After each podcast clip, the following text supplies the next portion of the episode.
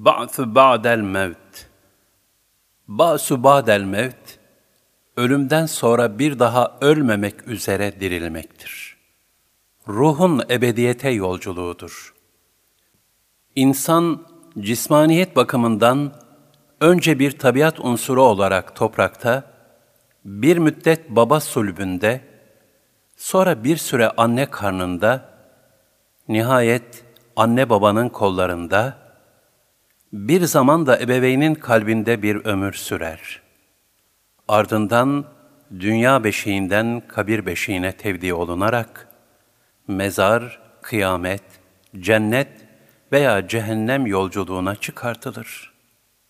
Allah Teala kullarının gaflet uykusundan uyanıp hakikat aleminden hisse alabilmeleri, Rablerine kullukta kusur etmemeleri için gören ve işiten kalplere bir takım ilahi ve mucizevi misaller bahşetmiştir.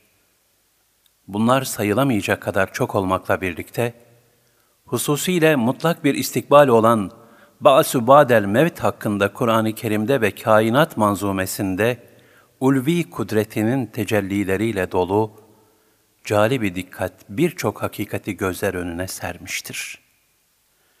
Cenab-ı Hak Kur'an-ı Kerim'de Üzeyr aleyhisselam ve ashab-ı keyfin ibret ve hikmet dolu kıssalarını Ba'su Badel Mevte bir misal olmak üzere beşer idrakine sergilemiştir. Ölümden sonra dirilişe dair Kur'an-ı Kerim'de verilen misallerin bir diğeri de Bakara suresinin 260. ayeti kerimesinde yer alan kuşların dirilmesi hadisesidir. Bu ilahi misaller, gönülleri kemale erdirerek hakka yaklaştıran ve kalbi selime götüren hakikatleri ihtiva etmektedir.''